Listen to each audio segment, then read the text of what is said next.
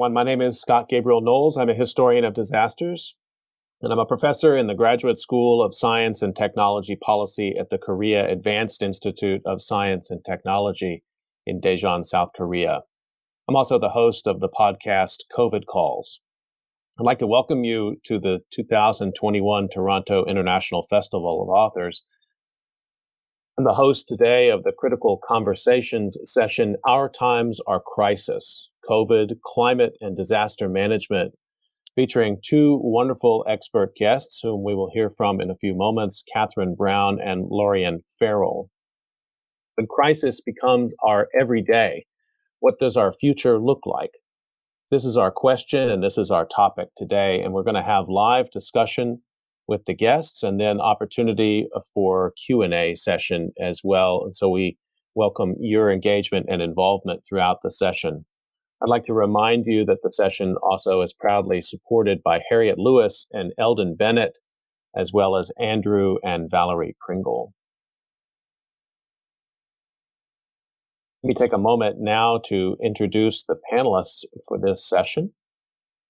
Catherine E. Brown is University Distinguished Professor Emeritus of Anthropology at Colorado State University. Since 2005 and the catastrophe of Hurricane Katrina, She's focused her research on historical disadvantage, cultural relevance, and social adaptation in the context of disaster recovery, risk reduction, and human resilience. In addition to her scholarly articles, Katherine Browne has published three books, produced two ethnographic films, and been awarded 12 National Science Foundation grants in the United States as principal investigator. Received teaching awards, served as president of the Society for Economic Anthropology, and co founded a scholarly journal, Economic Anthropology. Her work as a disaster anthropologist began in the aftermath of Hurricane Katrina in St. Bernard Parish, where for eight years she followed the lurching and painful recovery of a large African American family. That work led to the documentary film Still Waiting Life After, Life After Katrina, broadcast on PBS stations in the United States and Canada. After six more years of research, she published a book about the long term effects of disaster on large African American families titled Standing in the Need Culture, Comfort, and Coming Home After Katrina. She also researched families affected by Hurricane Harvey in Southeast Texas.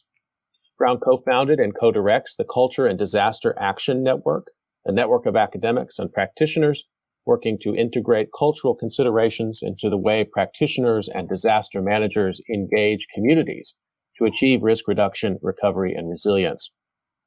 In 2018, Browne was named the recipient of the Franz Boas Award, the highest award conferred by the American Anthropological Association, recognizing anthropologists whose careers demonstrate extraordinary achievements that have well served the anthropological profession. Let me introduce the second panelist, Laurian Farrell, as well. Laurian Farrell has worked in the private, public, and philanthropic sectors for 20 years. Her work has focused on the confluence between engineering science, policy, and the public to address environmental, social, and economic challenges in cities. As director of the North American Environmental Risk Management at the Global Resilient Cities Network, Laurian strategizes with chief resilience officers and their executive leadership teams to implement tangible and impactful solutions that realize the vision of equitable and resilient cities. In 2019, Laurian joined 100 Resilient Cities and is contributing to the evolution of the resilience movement through her role. Prior to that, she applied her training in water resources engineering and landscape architecture to programs in Canada, where she's from. She developed the city of Brampton's programs for stormwater management, flood mitigation, and environmental master planning, including the implementation of climate change mitigation and adaptation actions for land, water, air, waste, energy, and people. Laurian also project managed the city's Game Changer Riverwalk Initiative, a flood protection and downtown revitalization project. Toronto and Region Conservation Authority, Laurian modernized and executed a new program for flood risk management and infrastructure. This included management of a 24 hour flood forecasting and warning team, climate strategy development and adaptation planning, and asset management of flood control infrastructure. Just a reminder, I'm Scott Knowles, and I'm also the host of the daily podcast COVID Calls. So let's get to the discussion. And I want to once again Um, welcome, Katherine Browne and Laurian Farrell. It's good to see you both. Great Thank you, Scott. you, Scott. So um, I thought it would be good. I mean, we don't have a lot of time here today, and we have so many topics on the table. So I want to start actually, instead of taking on the whole world in one bite, I thought it might be good to start um, by hearing a little bit more about your specific work.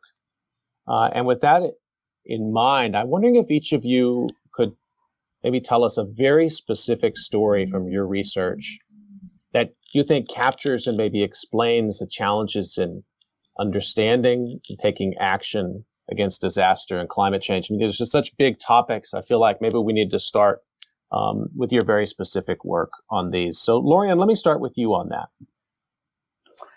Sure, definitely, Scott. Thanks for the question. Um, I, I, think I'm going to draw back on my experience working in Toronto with the Toronto Region Conservation Authority.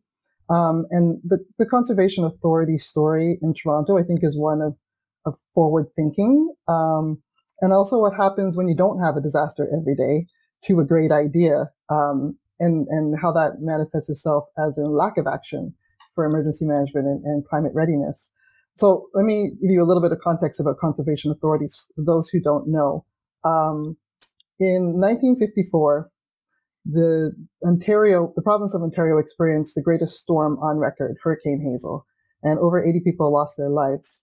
And uh, the government at the time, the, the, provincial government recognized that floods don't follow political boundaries. They couldn't leave the solutions to cities alone. And so they developed conservation authorities well, they were already developed on, on a watershed basis for, for forestry conservation, but they gave the conservation authorities the mandate to also manage the floodplains, um, which was really a huge shift in the way we had managed landscapes and risks in the province.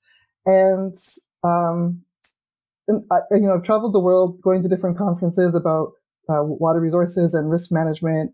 And I've always come back to Ontario being so proud of this vision that uh, people had over 70 years ago to protect our watersheds and to protect people. Now, one of the issues is that, and when we talk about um, why is it hard to um, have people take action uh, when it comes to preparedness, well, we haven't had a flood like Hazel since 1954. We came really, really close in 2012 when New York experienced Hurricane Sandy, but the storm was tracking toward Toronto, and then a few hours, maybe six hours before, it took a one degree turn and, and bypassed us. So we did, we would have had a, a major incident.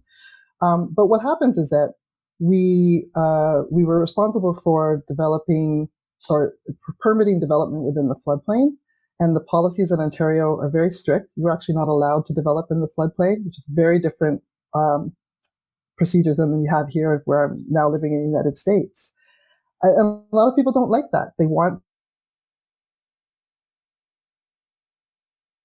to be able to live where onto a valley. They want to be able to, large developers want to be able to use land that's underutilized in their opinion to, for economic gain and create communities. But, you know, the Conservation Authority has really sound um, policies and legislation that allows them to permit. So people think that they're too conservative, um, that they're unfair. Why can't they just do a little bit of filling in the floodplain. And they don't really understand necessarily the, the incremental effects of taking away a little bit of floodplain, a little bit of floodplain, and what that um, impact will be on their neighbors, people who live upstream and downstream of them.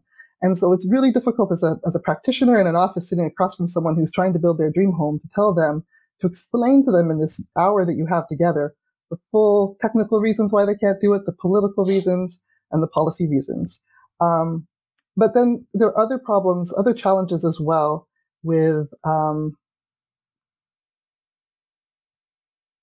keeping people right that um, they don't necessarily understand. Um, so I, I, mentioned how people have never really, a lot of people have never experienced that type of flooding. Um, also, the, the, the people managing the floodplains themselves, myself included, we don't always get the answers right. We are also, our knowledge is always evolving. And so what was a policy five years ago may, may change and people don't understand why we're changing things and, and they don't really understand the dynamic nature of the science, um, the evolution of our understanding. And so there's not as much trust as we would like um, because they see that as a weakness, as a failure on our parts. Um, a couple of other things that we we found I found challenging in my work uh, you know, as a hands-on practitioner trying to um, limit the risk to life and property through flooding. City budgets are usually uh, tied to councillor terms, and so the work that we're trying to do takes sometimes a decade to implement large-scale flood management schemes. Um, budgets are really only good for about four years, and we know that budgets are moral documents. We need to put the money behind the programming so that we can um, practice the implementation, the, the, mitigation that we need to. And then, pardon me, I would say finally, pardon me, one of the problems um, from a policy perspective, I might have to ask Kate to take over, but I'll try. one sec, is that um, we actually don't have, we're still working in silos. And so we're not um, connecting enough of our departments that our work needs to be more integrated so that we can make sure that we're spending every dollar as wisely as we can, that we're, that we're coordinating our efforts and that every sin- single decision that gets made gets us closer collectively to the resilience that we need to have in our cities. And I'll leave it there, Scott. Um, I'm sure we can come back to talking about these points more. Sure, Laurian, thank you. There's so much in that. I'm particularly impressed with your the scenario you describe of having to explain to people why you can't build in the floodplain. and something and something that seems so obvious when we're used to seeing, you know, if you see images of flooded places, but most of the time, most of these floodplains are are not like that. And so people, it's people's own everyday experience of a place that, you know, really shapes whether or not they see risk or not. And in your particular role, your job is to sort of like be the risk translator when times are good, so that That's their right. house is not there when times are bad. um, we'll come, I'm sure we'll come back to that. Kate, um, same question to you. Take us inside at a granular level, your own work. I just want to say that was fascinating, Laurian, and and it really points up the complexity of trying to bridge across the academic world and the practitioner world. When the practitioner world, as you just described, is so complex already, and you've got all kinds of conflict and and work to try to resolve these uh, these gaps um, already in the first place. And so, um, my work is is as a, an anthropologist and researcher, and I want to take you inside the uh, post Katrina scenario where um, I was introduced to disaster work and some of the things that some of the big ideas that come out of this small story include the concept of climate change because it was clearly um, climate change that accelerated the, the storm and made it much worse than it needed to be. Fossil fuel industry has has degraded the buffer zone, and that's a, a really important point to, to take hold of that I may not explicitly address. Um, a lot decrease and increase in danger with climate change and decrease in protection with the the degradation of the buffer zone in the wetlands. And then there are a host of other things that are very social in nature, like the lack of local knowledge, the lack of trust of and by local communities, and then um, the, the sense of agency, the lack of people's ability to make their own decisions for themselves, and ultimately the corrosive impact of all that on health, on people's well being. So, this is a really condensed version of uh, the book I wrote about this, but it's a large African American family. We found in Dallas, the filmmaker and I got um, uh, were working to document exactly what happened. This whole family of 155 people, all relatives, um, left the bayou the day before Katrina, evacuated together to Dallas, where they had a relative who took care of them. And the day after they arrived, which was the day before Katrina, uh, they learned they'd lost everything in their homes. So it was quite traumatic. They realized they were going to be staying there for months. And Connie, the relative they had gone to, uh, was someone who helped them in all kinds of big and small ways, finding housing, supplies, appliances, doctors, medication, eyeglasses, dialysis centers, everything they needed, um, and had not brought because they didn't expect to be in this circumstance. The filmmaker and I documented the kind of daily interactions, and once a week we noted that people, this huge group, would gather at Connie's house because she had a huge backyard and they would cook and they would eat crab and shrimp and all kinds of uh, New Orleans food, gumbo. they would uh, share stories, they would share updates, they would fill out paperwork um, that Connie helped direct them to do to get a FEMA trailer. Connie effectively served as a culture broker, and that's a theme I'll come back to later. When it came time to go back home, and this was a trickle, not a not a, a mass return, because people had to have a trailer to go back to. They went back home, and they experienced a whole variety of problems where before in Dallas they had gathered weekly, imitating in a kind of shadow like way their lives before Katrina, where they had gathered and depended on each other in this large, really single family. They considered themselves family, not branches, not individual households that came together, but one family, which made it, of course, very difficult to fill out the paperwork in that FEMA appropriate way. So when they got back to the bayou, they were very um, much alone. There was no Connie, there was no culture broker. There were all kinds of problems um, that that occurred because they were they had no cushion. Their cushion was an adaptation mm. over the very long mm. term to uh, to life with racism, extreme racism on the outside of of their society in, in uh, St. Bernard Parish the way they coped with that and their relatives and ancestors coped with that was to build a kind of group of uh, connectedness and strength where people would share resources, skills, knowledge, um, all kinds of things, childcare. But that social network, which was very dense and is considered, you know, the strong sort of connections among people who study these things, fell apart because everybody was in crisis. Everybody had lost everything. And so they couldn't depend on each other. This was the first time in all the generations that they talked to me about that, that their social network had collapsed and not been there for them. So where before they had had a financial cushion, this time they had not only not a financial cushion, they had no social cushion either to to um, to kind of mitigate those financial needs and other kinds of needs. And um, there were just, uh, there was an immeasurable sort of stress that that placed on them because they couldn't jump on the, the attempt to get rebuilding. They were forced to wait for checks because they had no savings, no, no, no cushion in that sense. In that process, uh, paperwork got lost. Katie, one of the one of the four sisters who kind of led this group that all had uh, children and grandchildren, and some had great grandchildren.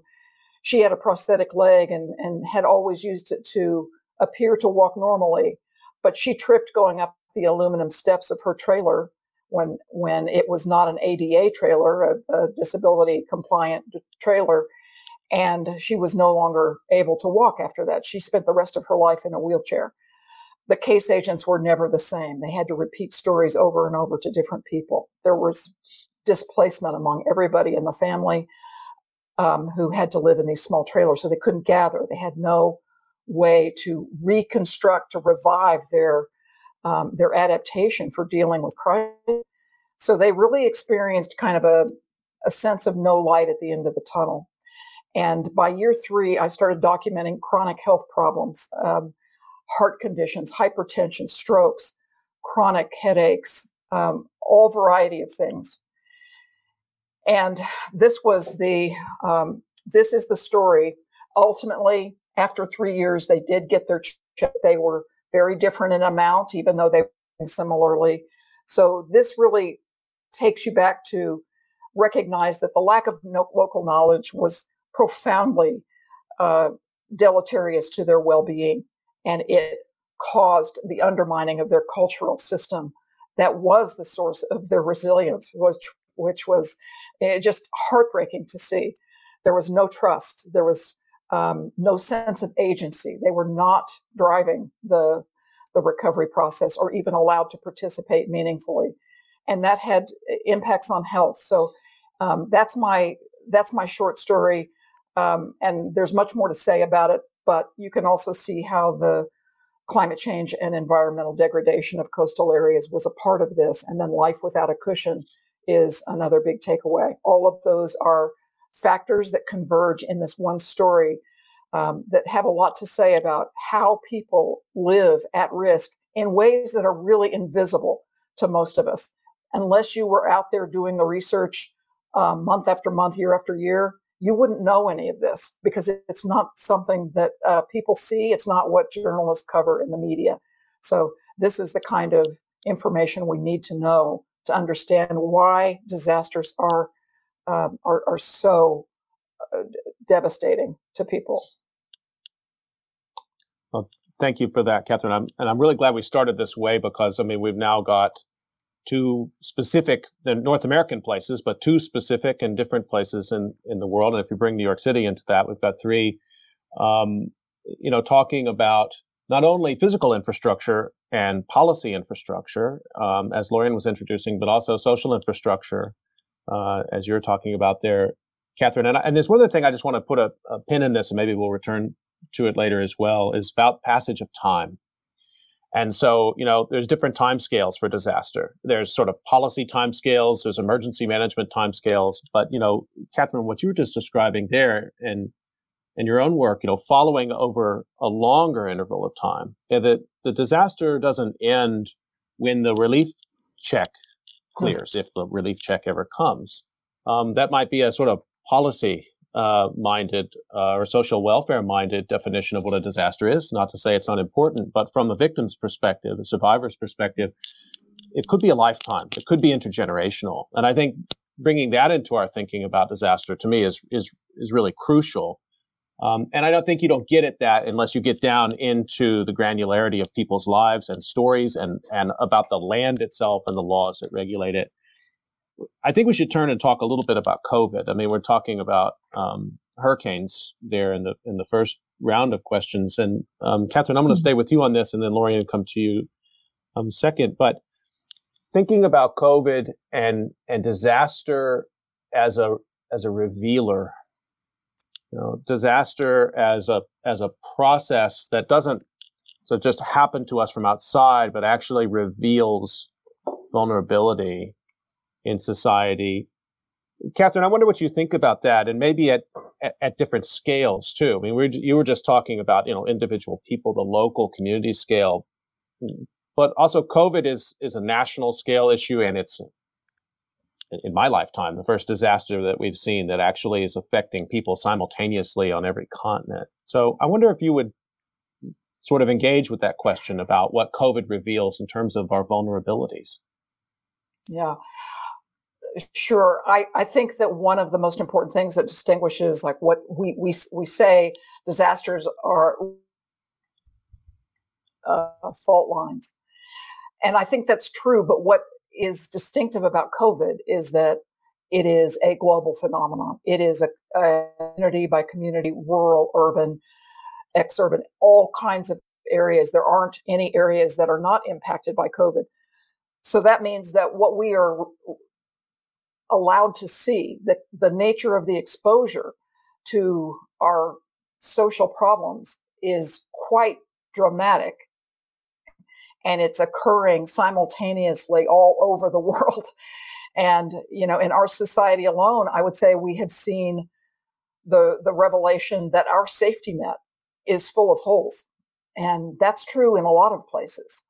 Um, it's just impossible to ignore that now, where you could say Katrina revealed the fault lines of, of race, which it did, um, and income in, inequities. The fault lines of COVID uh, are, are, are the convergence of all of these crises, uh, both the likelihood of of being exposed or the possibility of being exposed to something that could cause death, um, the possibility of the systemic racism that is impacting people all over the place that we're just kind of getting to know about. I mean, I think that although anthropologists are well aware of this and have written about it in many ways for uh, for for decades, it's not something that the average person is aware of, and now we are much more aware of. So, um, and climate disasters, where we're starting to see people converging um, in in places that uh, are are safer or you know having to relocate having to think about moving your life even if you've been there for generations this is traumatic and we don't have systems in place to deal with those kinds of things so so covid is introducing a convergence of, of multiple disasters that are sitting on top of each other and we're seeing all these fault lines at the same time um, I mean, our, our medical system, for example, is undergoing the stress test of a lifetime. We're seeing here and in other countries the system strained to the point of collapse, but especially here in the US, where we have uh, no excuse as, a, as an extremely wealthy nation relative to other countries. We've had to build tents in, in soccer fields to handle the sick. I mean, we are experiencing extreme stress on the healthcare workers who, you know, some have lost their lives. Many, many thousands have been uh, affected by COVID itself, have gotten COVID.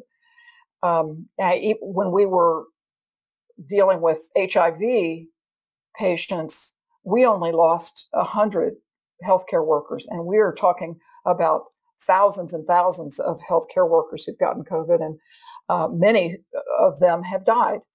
And that number keeps growing, and there's just no reserve. Our hospitals are woefully understaffed. Some people are so much in despair that they're committing suicide or leaving the profession altogether, which is creating more problems.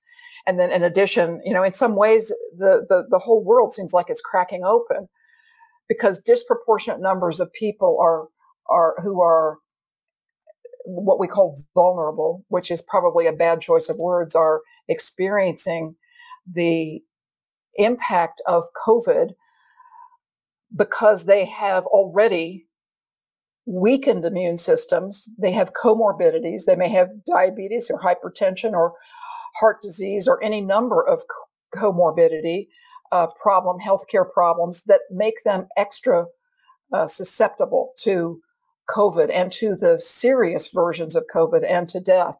And we see that in our country and in other countries that it is people of color who are most likely to be disproportionately impacted. We have very good data about this, and it's just a it's a toxic storm of severe illness and death. And um, we also know that these problems have been around a long time, and we need to deal with those because people are um, people who are what we call BIPOC, Black, Indigenous, people of color, are all uh, living sicker and dying younger than the rest of us. And that's wrong. Um, I think we have just blind to that, but COVID uh, just sheared off the, the blinders, and we cannot ignore these problems. It's also true that the elderly and infirm are who are residents of nursing homes have have had an especially high vulnerability for getting COVID um, I think the fault line here is much bigger than just individual cases or these these environments. We are actively accepting how we care for our old and incapacitated, and that is something that's a result of our of many things our priority on individual fulfillment and upward mobility and, and geographic mobility required to meet those kinds of, of uh, desires. And, and it's also the case that these are private businesses with the overwhelming majority of these kinds of long-term care facilities and they are they are required to make a profit so we've seen all kinds of cost cutting measures that translate into a short supply of, of medical staff um, this is a moral issue there are people at meat processing plants that's another fault line and then all variety of frontline workers who we now call essential. We de- we call them essential, and yet you know grocery workers are very poorly paid, and yet they're right there on the front lines. People in delivery services, fr- first responders. Um, so there are people who uh, are exposed to these fault lines and who suffer disproportionately because of them. And and I think the takeaway from all this is that these are systems we have put in place and that we can change. There's nothing inevitable about them. We have had the opportunity through COVID to bear witness to the disproportionate burdens in life. and how a, a, a terrible storm or a tornado can produce unthinkable burdens on some people in our population who we have truncated their capacity to thrive.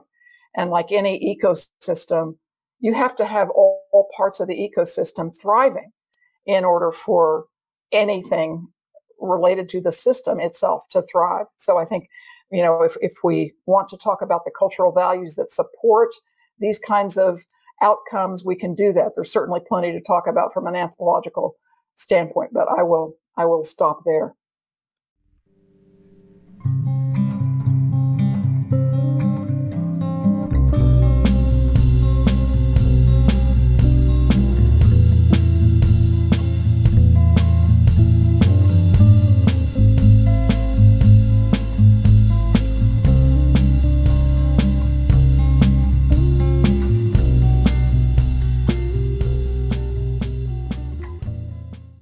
Uh, Laurian, let me give you a, a, chance to either, you know, react to anything that Katherine has said and, and give you an opportunity to comment on this same question about what COVID has revealed. And I think there's something that, particular what Katherine has said too, which really strikes me, is that the overlaps with the environmental justice movement um, are pretty uh, important here you know that covid is is not you know sui generis. I mean it's not its own thing. It's also exposing vulnerabilities that compound disasters which are long in the making and maybe that taps into your work with 100 resilient mm. cities. Absolutely. Absolutely scott. Um, so Katherine you said so many things that i want to touch on. Um, the first was when you talked about how the whole world is cracking open and i just imagined those fissures um, which we used to think about as over there. Now people sitting in their homes and watching those cracks that come into their yard. And that's how it felt for a lot of people that um, the problem is here now and we can no longer really ignore it. Um, and, you know, as much as we want to say we didn't know that there were inequities, you know, we, we tiptoed around inequities a lot. Um, and now, especially in, in, my own, I'll talk to my, on my own practice. I can no longer afford to tiptoe, uh, tiptoe around subjects like that or worry about if I'm offending my colleagues. Um, you know, I have to amplify and accelerate the work that we are doing um, toward dismantling the inequities in our systems because we understand now that without addressing the inequities in our systems, we will never be resilient. Um, and even those who might have a higher level of resilience than the disinvested, the the the poor and the vulnerable, for lack of better word, they'll they won't be resilient either unless all of society, the whole of society, is resilient. Um, so the work that I do today at the Resilient Cities Network, I, I have the privilege of working with um, in this network, which is a global organization, 100 cities around the world. There are 24 cities in the United States and four in Canada uh, that I manage in the in the North America region. Um, and what I saw, in addition to all of the points that Katherine mentioned, what I saw from a city perspective, which I found su- surprising, although I, you know, in retrospect, I shouldn't have found it surprising, was how vulnerable cities as a system are, um, how how precariously perched a lot of our systems are, a lot of our budgets. At the beginning of the pandemic, um, you know, we we started to feel the the major effects of the pandemic around March 20, 2020. No, 20, 2020, yes. and time is is altered in my mind now too. Um, by May, June, cities were worried about how they were going to keep lights on in in their facilities. So it wasn't just a matter of how are we going to adapt our programs. It was really how are we going to stay in business, just like every other business um, that was worried about the economic downturn. So a lot of cities' uh, programs had to stop, and so they weren't generating revenue um, that they were used to to generating. Um, and and so they're fragile. They're large engines of industry. They're services that cities provide that are essential and they need to keep going. Um, and services that support the, the social cohesion, the fabric, the interconnectedness that Katherine spoke about that the family in New, Orleans lost, right? Um, cities have a role to play in supporting residents and communities to an, to an extent, and they couldn't perform a lot of those services anymore. um, compounding the, the negative impacts of COVID and the lack of social cohesion. Um, and another thing that I witnessed over the course of the last year, and it's easing up a little bit now, um, was a serious stress on employees and mental health issues. Um, you know, we were called upon in cities to perform at the same time as uh, employees were and their own families were experiencing the pandemic just with it, along with everybody else. And so this is this is different. You know, when you have such a far-reaching um, disruption, shock and, and shock compounded by underlying stresses in society, where you can no longer really rely on mutual aid. So cities are set up to, you know, if you have an emergency management system in Toronto and your your fire services are taxed by a certain event, you can call Kitchener or you can call Ottawa or whoever you need to call to bring in more resources and you share those resources when in a time of need. Well, there was no way, there was nobody to call during the pandemic. Everybody was experiencing the same thing. Cities who are used, or employees who are used to um, serving the public, um, that was, it was very hard for them, um, psychologically stressful, mentally to not be able to help. Um, and also while still trying to help their own families and keep themselves safe at the same time. So I don't think those are things that we often think about. I think the, the public, for the most part, thinks about um, civil servants as, you know, that's just a given. You will always have, you can always call 911 and pick up the phone and someone will call. Um, but there's a couple of great examples that I'll share with you. Um, one is that the, the city of Miami Beach, you know, to give you an example of what employees were dealing with, what staff were dealing with. Um, I was told by one of by our chief resilience officer in that city that one of her colleagues was going to Costco every morning before they opened, and the store would open early for that city employee, and she would go with her corporate credit card and load up baskets of food so that they could start, you know, food banks. Um, this was not anywhere in that that employee's job description.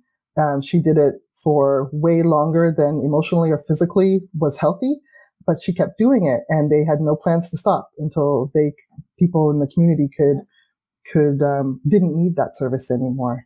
And a lot of employees were furloughed because of the cash um, restraints on cities. And I don't think people necessarily knew that as well, that they had their own financial problems as well as, you know, problems being able to serve. and of course, we, we've all heard stories about how frontline workers um, were hit very hard during the pandemic and fell ill. Transit uh, transit workers were particularly hard hit. People working in shelters.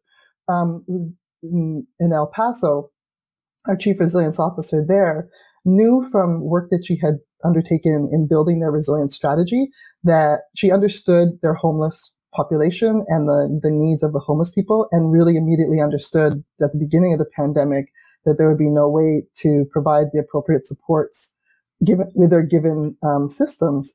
So she was able to stand up a 1,000 bed shelter for homeless, the homeless population.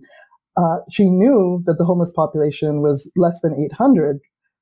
That shelter became over capacity very quickly because people who had never been part of the homeless shelter system before, who lost their jobs because of the pandemic, suddenly were also homeless. And so while they had a good plan in place for the people they knew about with a little bit of buffer, um, it worked out really well that they had extra capacity, but they could have used even more um, because of the unforeseen sort of needs that were that were coming forward.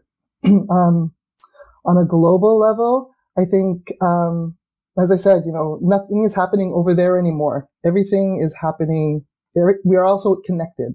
We're connected digitally. We're connected uh, physically. Uh, it's so easy to move around. Um, and so there are quite a few examples from around the network uh, that I'll share with you of, of where we saw some vulnerabilities, like tangible vulnerabilities that needed to be addressed quickly. We couldn't just say, oh, well. Um, but first, I'll tell you that uh, in terms of interconnectedness, one thing that really came to light during the pandemic was how um, the issues that we that we see speaking to the United States in particular now, but the, the civil after the murder, murder of George Floyd in Minneapolis, uh, we saw worldwide. But when we saw um, issues of, of inequities or anti-black racism coming popping up in cities outside of Minneapolis or any city, uh, where it used to be like, oh, that city is dealing with that. Let's keep an eye and see how we can help. Civil unrest in one city resulted in civil unrest in every city. And so it's no, you could no longer prepare for what was going to happen with you. You had to keep an eye on everything else around you and be ready for that as well. And the cost of dealing with a, re- a response that cities had to deal with is not sustainable. So the only answer is to address the inequities, right? Um, and so inequities happen in all corners of the globe and show up in many different ways. Um, one example of an issue that came to light in Pune in India was with their waste pickers. Um, so many, many people make their living picking waste. And the city quickly understood that they could not continue to um, have their livelihood if the city didn't support them with um, education, training, and protective protective equipment. Um, and so that was one of the activities that the city undertook very quickly. In Lagos, the issue of informal settlements came up. People people in informal settlements couldn't stay home and social distance because they had to be out working so that they could get food. So the choice was risk uh, getting COVID or risk um, famine. And so um, awareness, um, having making sure again education and providing the support that the community needed was top of mind for the Lagos uh, city officials, but also ensuring that people had access to food. Um, in Oakland, the the city did a very interesting thing. I think that um, they understood they needed to have a response that was equitable, and they actually embedded the chief resilience officer into the emergency um, emergency management office. And so, you know, emergency management offices are usually very structured, and there's specific roles that people um, enact during an emergency. And so this was new. There were never there had never been a CRO, chief resilience officer in that space before. And what the chief resilience officer does in a city is they have this sort of overview of all of the departments, all of the activities, and look for those interconnections between the departments um, so that they can find co-benefits and so they can um, accelerate and amplify um, resilience within within the city. And so I thought that was really uh, a great model, and a, a, number of other cities are investigating um, taking up that sort of activity as well. And finally, I'll just say um, another great in um, void that the pandemic brought to bear was the, the digital divide and cities that were able to provide digital access to more of their residents, especially students, young students, um, and to use digital mechanisms for communicating with their residents fared a lot better than those those um, that didn't have good access for the residents. And so, really, the haves and the have-nots came to very very quickly during the pandemic as well. Um, oh, there's so much more I could say. Um, issues with domestic violence, issues with the, the supply chains, food in particular, the vulnerabilities in our systems. New York City's, uh, you wouldn't imagine a city to be vulnerable like New York, but there's some incredible uh, vulnerabilities. A lot of these things we knew before, but um, just like with Hurricane Hazel in Ontario, people, you know, it's not going to happen.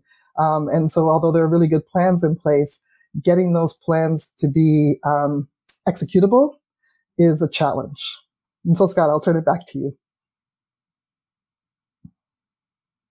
Okay, thank you for that Lori, and I just want to remind everybody who's watching that you're participating in the 2021 Toronto International Festival of Authors, and the session is Our Times, Our Crisis, COVID, Climate, and Disaster Management. And been talking tonight. I'm, I'm Scott Knowles. I'm the host of uh, COVID Calls and a history professor at KAIST in South Korea. And we've been talking with Katherine Browne and Laurian Farrell on really big questions. But again, I'm impressed with the ways that you both, and, and I think this is the kind of disaster analysis we we always need. So I'm really enjoying hearing from both of you that we need to be able to move across scales. So we need to be able to talk about very local places, but also connect those. Um, as you said, uh, Lori, and I thought quite quite powerfully that um, a social justice movement in Minneapolis is not something anymore that um, just happens in Minneapolis, and that's I mean, I think that's positive. I mean, that's good. I mean, that I mean, you know, an awareness, something that spreads awareness of the vulnerabilities in most places or all places, um, is maybe. I mean, it's hard to look for silver linings, I guess, in COVID, but I think to me that moment was such a powerful one because it seemed like, well, this might just be another case where this just happens in this one space, but it caught that moment with COVID as well, and it became a global movement. Uh, I thought that was really powerful. So again, thinking across these scales to me is is is really crucial. We have some questions. I want to remind viewers you can get. We've got about 15 minutes left. You can get questions into the discussion. Just put them into the chat. We've had a couple come in, and I didn't manage it this way or predict it this way, but they actually um, are exactly what I wanted to talk about next. So I'm just going to read the questions that have come in and and um, direct them to you. One was if a large scale disaster like COVID isn't enough to make us address these fault lines, which we've been discussing. What will, uh, how, what kind of change? What what will change how we approach these issues? So, in other words, we've seen everything we need to see. Now, what do we do next? The second question, um, similar, is, and thanks to viewers for these questions. If you had just one action to recommend to viewers tonight to help address these issues, what would it be? And so, I mean, I think this comes to to Laurian's provocation that we need to dismantle the inequities, and but we don't just do that because we say so. Uh, it involves accountability in different spheres, governance, policymaking, both private and public sector. Both of you are experts in knowing um, what the structures are that exist that make disasters possible and make them worse. So what are you doing? What can we do? Let's talk about specific things. And Katherine, let me come to you first on that. You know, one or two very specific suggestions, things you'd like to see change that would have made Katrina not as bad, the next COVID not as terrible. um, right. And so, what we want to try to do is figure out how to not just understand that there are systems and structures that perpetuate bias and inequality in the distribution of goods like healthcare and educational access and access to decent housing and these things um, but to to actually move on that front in a sustainable way. And my idea is one that i've worked with my group CADAN, the culture and disaster action network um, and we have produced reports for FEMA, including one that we published in 2019 called Building Cultures of Preparedness, and one that is has just been published um, and is, uh, is is is just this week out called Vaccine Hesitancy uh, and Approach to Action: An Anthropological Study. Um, both of these engage with these problems in a way that I think offers some real hope. And basically, it revolves around the concept of trust. Because what is missing in these communities that have been systematically discriminated against for generations um, that we don't acknowledge, but that enough of the research communities and enough of the practitioners like Laurian and others recognize are real. I got asked by FEMA to talk about diversity back um, about a year ago. That was incredible. They are recognizing something has to change. And I think that the trust issue is at the heart of the problem and the solution. So I would say that trust it does not exist right now between communities of color largely and institutions of our government. We see this in patterns of vaccine hesitancy, which are not at all unique or new information to anthropologists or, or social researchers. Um, but what is important is that the trust that we proceed with or that we generate comes from a recognition that people have to be heard. They have to be, we have to understand how they feel. We have to recognize what they are already doing, what they need, and what they want, and how they can participate in programs to um, to to build, to mitigate risk, to recover from a disaster, and the trust that can be built. I, in working with my CADAN group, we believe can be situated around the concept of a culture broker, which is what was my revelation through the Katrina research. Connie in Dallas served as that person who was a member of that family, but she moved away. So people who are embedded in local communities, not FEMA people who we train, that's not going to work because they don't look or sound like the people in the community. So culture brokers, I think, have an immense potential facilitate the kinds of conversation and generate the kinds of trust that is just waiting for us, is waiting to be tapped. People want to be heard.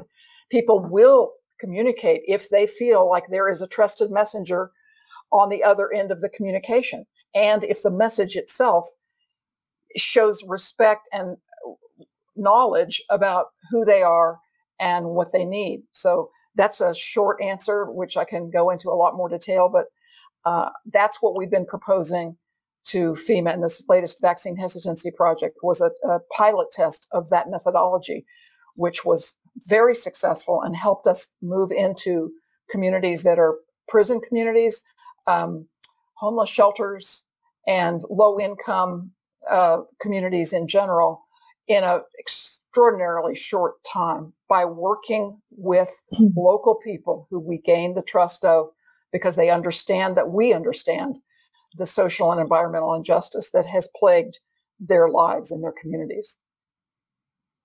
Katherine, I mean, Lori, I want to get your answer too. I, mean, I think it's that's a really, to me, um, important suggestion. It also shows some of the problems of doing this work because trust is very hard to um, quantify.